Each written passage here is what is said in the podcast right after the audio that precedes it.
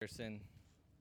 Um, well, I'm glad to be here. I'm glad to be with you guys on this day, the Lord's Day. Um, I'm humbled and honored to be just proclaiming God's word. Um, as I prepared this week, it was just a, a very weighty and daunting uh, task. Um, and just so you know, uh, Tim Keller, who's uh, arguably one of the best preachers of our time, he says that for the first 200 sermons, no matter what you do, your first 200 sermons are going to be terrible. And uh, this is my first, uh, so you get the point.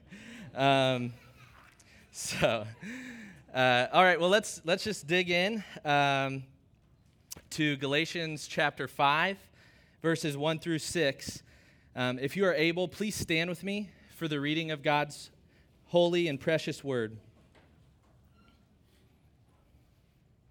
Let's listen with reverence and joy, for this is the voice of our Lord. For freedom, Christ has set us free. Stand firm, therefore, and do not submit again to a yoke of slavery. Look, I, Paul, say to you that if you accept circumcision, Christ will be of no advantage to you. I testify again to every man who accepts circumcision that he is obligated to keep the whole law. You are severed from Christ, you who would be justified by the law. You have fallen away from grace, for through the Spirit, by faith, we ourselves eagerly wait for the hope of righteousness.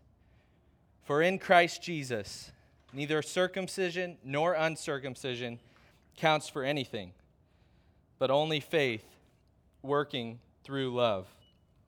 This is the word of the Lord. You may be seated. I'm going to pray before I start here. Lord, um, I just ask that you would use me as uh, your vessel um, to lift Christ high so that the people here, myself included, would see and savor Jesus. In his name we pray. Amen. So, this week, as I prepared for the sermon, uh, early in the week, I spent maybe like five or six hours just thinking, praying, studying um, the, the text. And uh, on Tuesday, I got to meet with Garrison and, and Brian. Um, and I, I, got to kind of go through the ideas that I was having, the thoughts that I was having, um, the direction of the sermon, uh, which wasn't much at the time. Um, and a, as we kind of read through the, the passage together, uh, you know, the, the first thing I said was, Look, I have all these ideas. I don't know where to go. Um, I, I just need your guys' help. So as we, we read over the text together, Garrison pointed out that Christ was mentioned four times in these six verses. And maybe, just maybe, my big idea should be based on him. Um, wow. Uh, I'm glad that I met with these guys because I totally missed it. I read through this passage over and over and over again and I missed Christ. I mean, I'm not the best at reading comprehension, but wow. So Brian continued uh, by pointing out how the Galatians were so focused on what they should be doing or shouldn't be doing to be, sta- to be saved, instead of focusing on what Christ has done for them. So I say that to just say be thankful that your church leadership has meetings like this in place so that guys like me aren't up here preaching Christless sermons. And I mean that in all sincerity, that it's really easy to get distracted and to look all over the place and miss Christ. So maybe some of you can identify with me. Maybe you're missing the main point and you need to be reminded to look to Christ alone. I think we can all identify with the Galatians here, looking to what we should and shouldn't be doing instead of looking at what Christ has already done.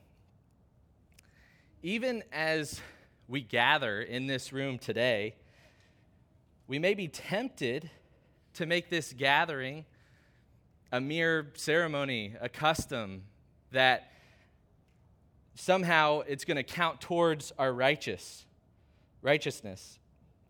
But instead, we, sh- we should be gathering to focus on Jesus. My prayer this morning, as I just prayed, and, and my goal is that I would put Christ before you. I would, by the Spirit's power, lift him off the pages and present him to you today. And that you would see him and savor him and even receive him today. So, just to give a little uh, context and background to where we're at. So, we've been going through Galatians for, I think, 15 weeks, uh, 16. I know there's been 15 sermons. Um, so, this passage we find ourselves in, where there's six chapters in Galatians. We're kind of between the, the first part and the second part. It's a transitional passage. We're transitioning from the past two chapters where Paul laid out the doctrine of justification by faith alone. In, in the first, maybe, uh, what really the last two chapters and um, even the first two chapters, he kind of laid out that. And we're, we're headed into a Christian ethics part of the text where Paul is saying, now, now here's how you should live um, in this justification by faith alone. So I'm going to kind of look back at what we've learned from the sermons, look, look ahead at, just a couple things we might learn um, in the coming sermons, and t- to, to kind of place us where we're at in this text. So we've already established that Paul's authority is based on his apostleship and his testimony uh, in, in chapters uh, 1 and 2 make him trustworthy. We've seen that there is only one true gospel. We've discussed what this one true gospel promotes and what it opposes. So it promotes being a servant of Christ, it opposes people pleasing, it promotes salvation by hearing with faith. It opposes salvation by works of the law. It promotes being blessed by faith. It opposes being cursed by the law. It promotes the promise of God through Abraham and Isaac. It opposes the law of man. It promotes sonship and it opposes slavery. We've also discussed how these truths of the gospel cause us to live. In light of the gospel, we learned that we are to walk in step and defend the truth of the gospel.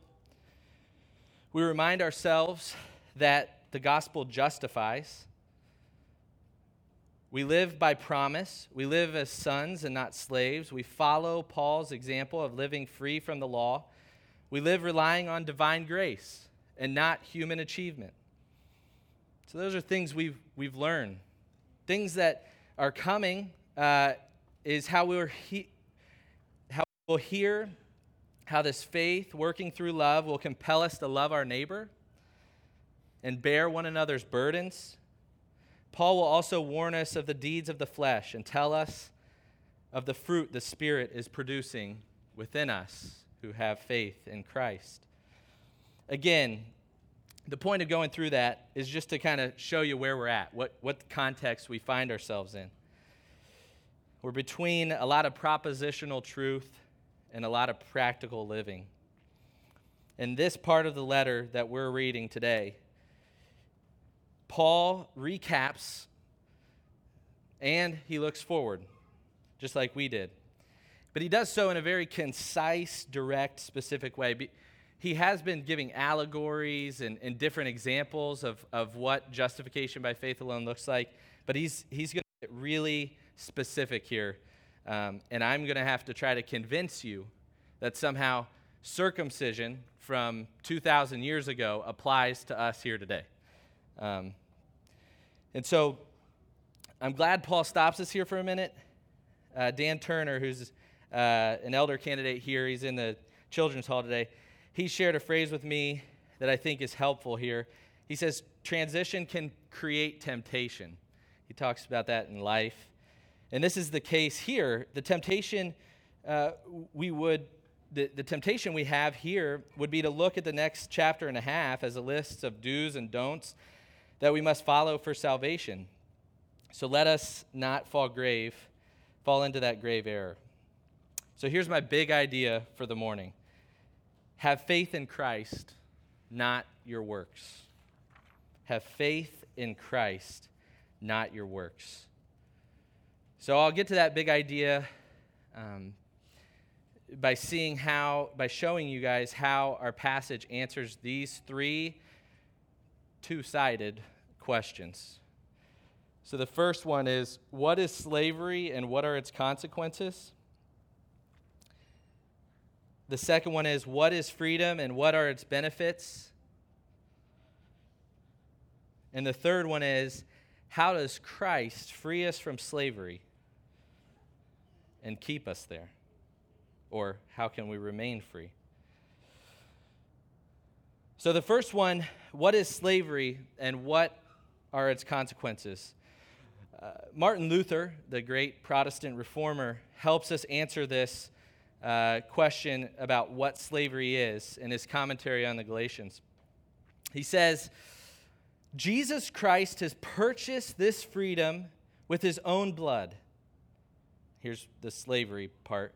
In order to deliver us, not from any bodily or temporal servitude, but from a spiritual and everlasting slavery under powerful tyrants, namely the law, sin, death, and the devil, and so to reconcile us to God his Father. So, slavery is not what Paul's talking about here. He's not talking about some bodily, temporal slavery that, you know, when we die, uh, we'll be free from. He's talking about a spiritual, everlasting slavery of the heart. And so, I, I feel like that quote from Luther is helpful in showing us what slavery isn't and, and conversely, what it is. Um, so, Paul, more specifically, based on what's going on in the churches of Galatia, namely, people are going around saying, uh, You're not saved unless you're circumcised. Um, you can't be saved. Uh, we also kind of call this legalism, is another word for, for that works righteousness. Um, slavery is trusting in your works for salvation. That's what legalism is. According to this passage, we see that there are people promoting this specific legalism of keeping part of the Jewish ceremonial custom of circumcision as a necessary work for salvation.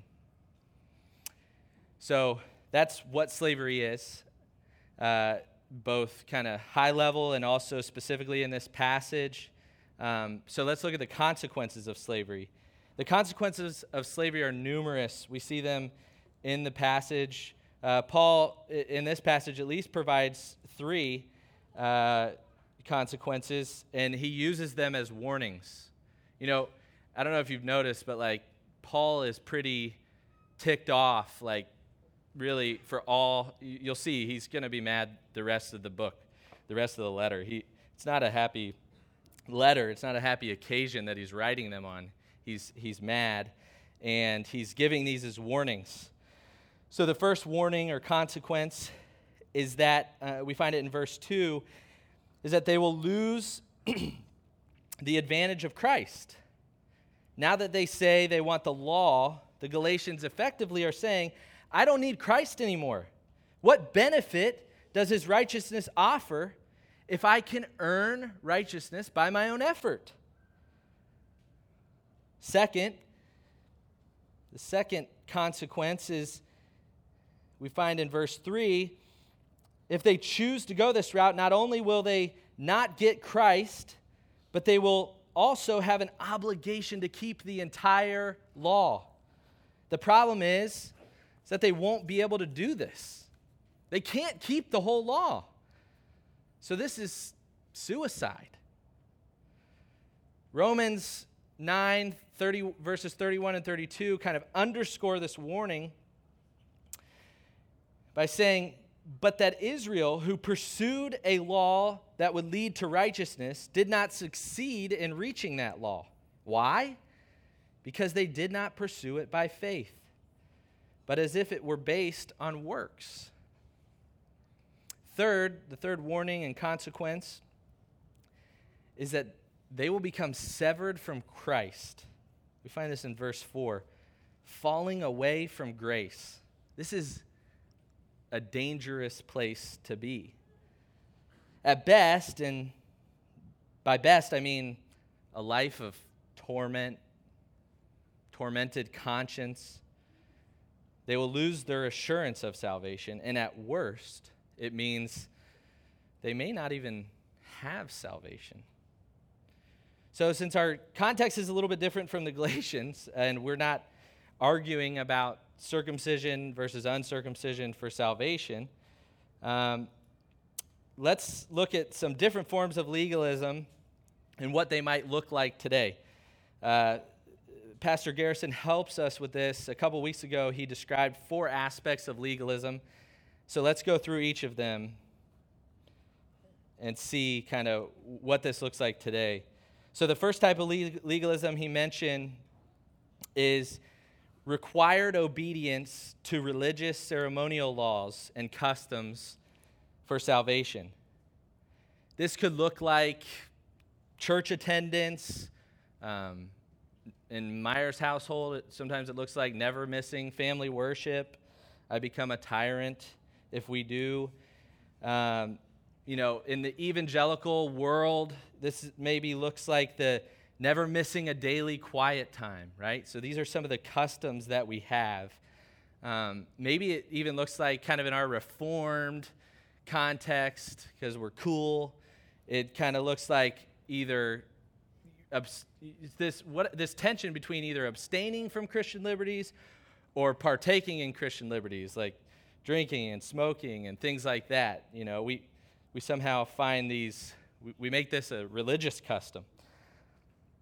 So when we find ourselves here, like the Galatians, it either creates pride and puffs up if we live up to kind of these ceremonial customs, or despair if we fail to live up to them.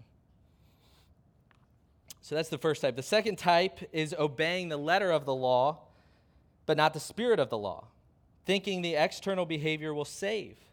Examples of this would be not, murder, not murdering, but harboring hate and bitterness in your heart.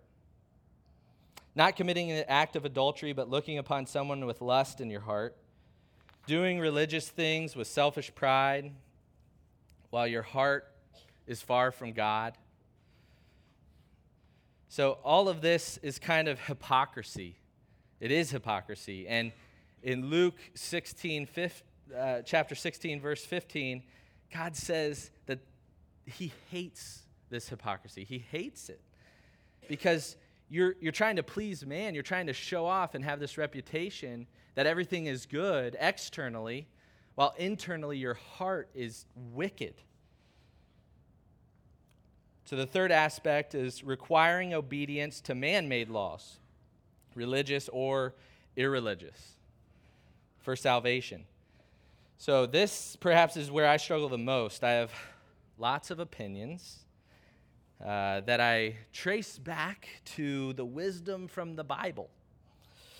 But here, I twist the wisdom and make it law. It looks good on, on the surface, but it creates a judgmental heart within me. This can look like parenting decisions uh, certain house rules, political ideology, career status, educational attainment, so on and so forth, marital status. This creates a judgmental heart and will, will inevitably create division and strife, uh, not only in our homes, but in our church. So we all have opinions about what's best and we must fight against making them law. Where the scriptures remain silent, we should not impose. The last form of legalism we will look at is requiring work or performance for salvation. This is the one upper. So we like to compare ourselves to others when it comes to performance.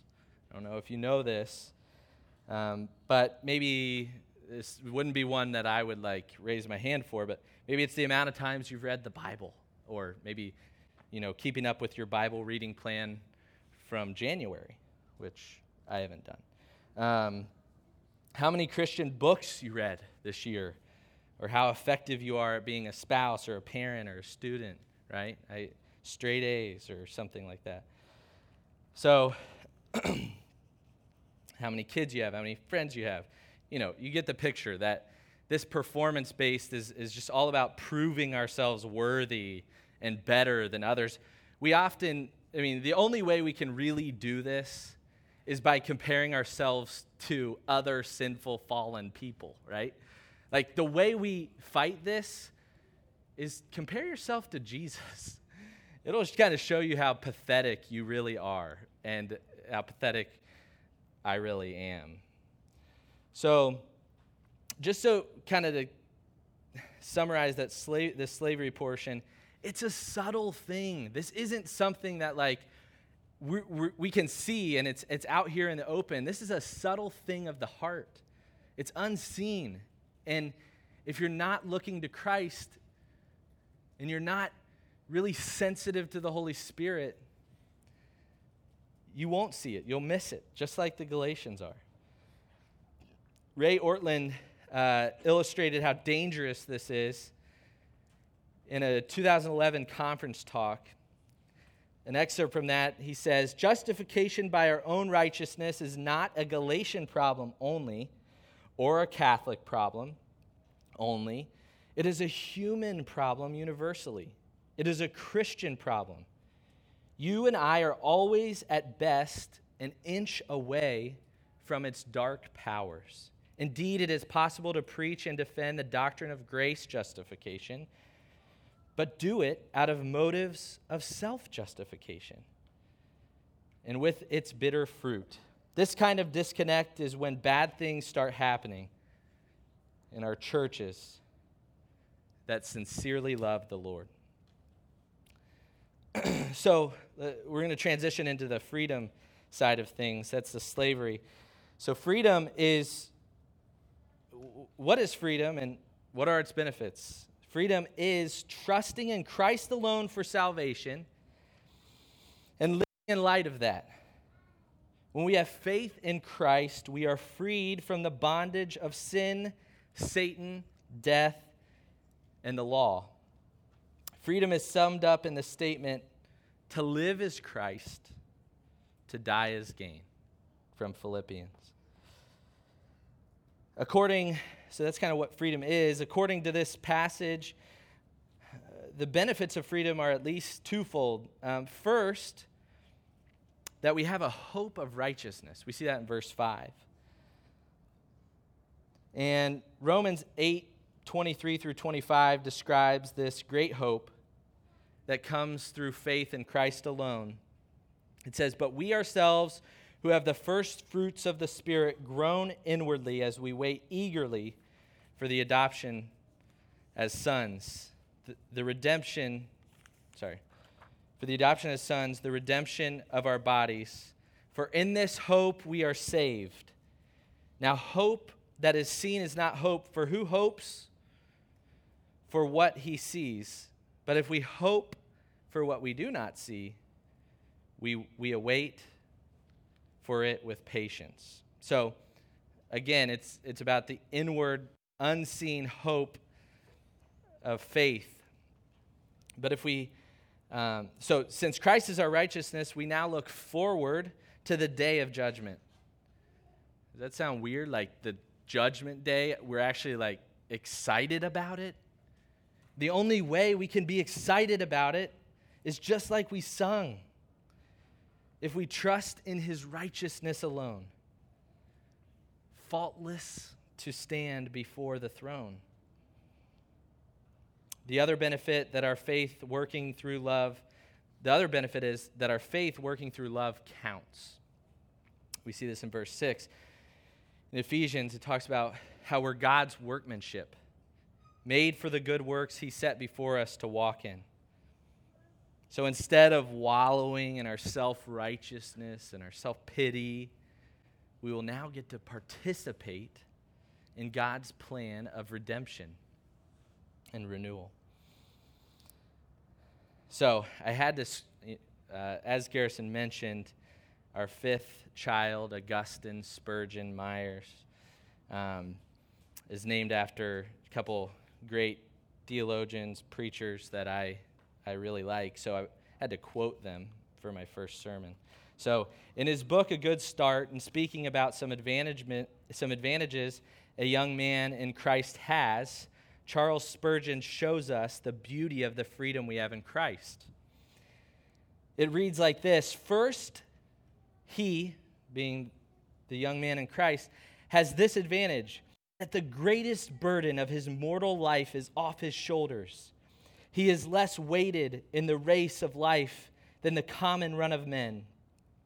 For the main load, of life is sin, the consciousness of having broken the law of God, the consciousness that all is not right.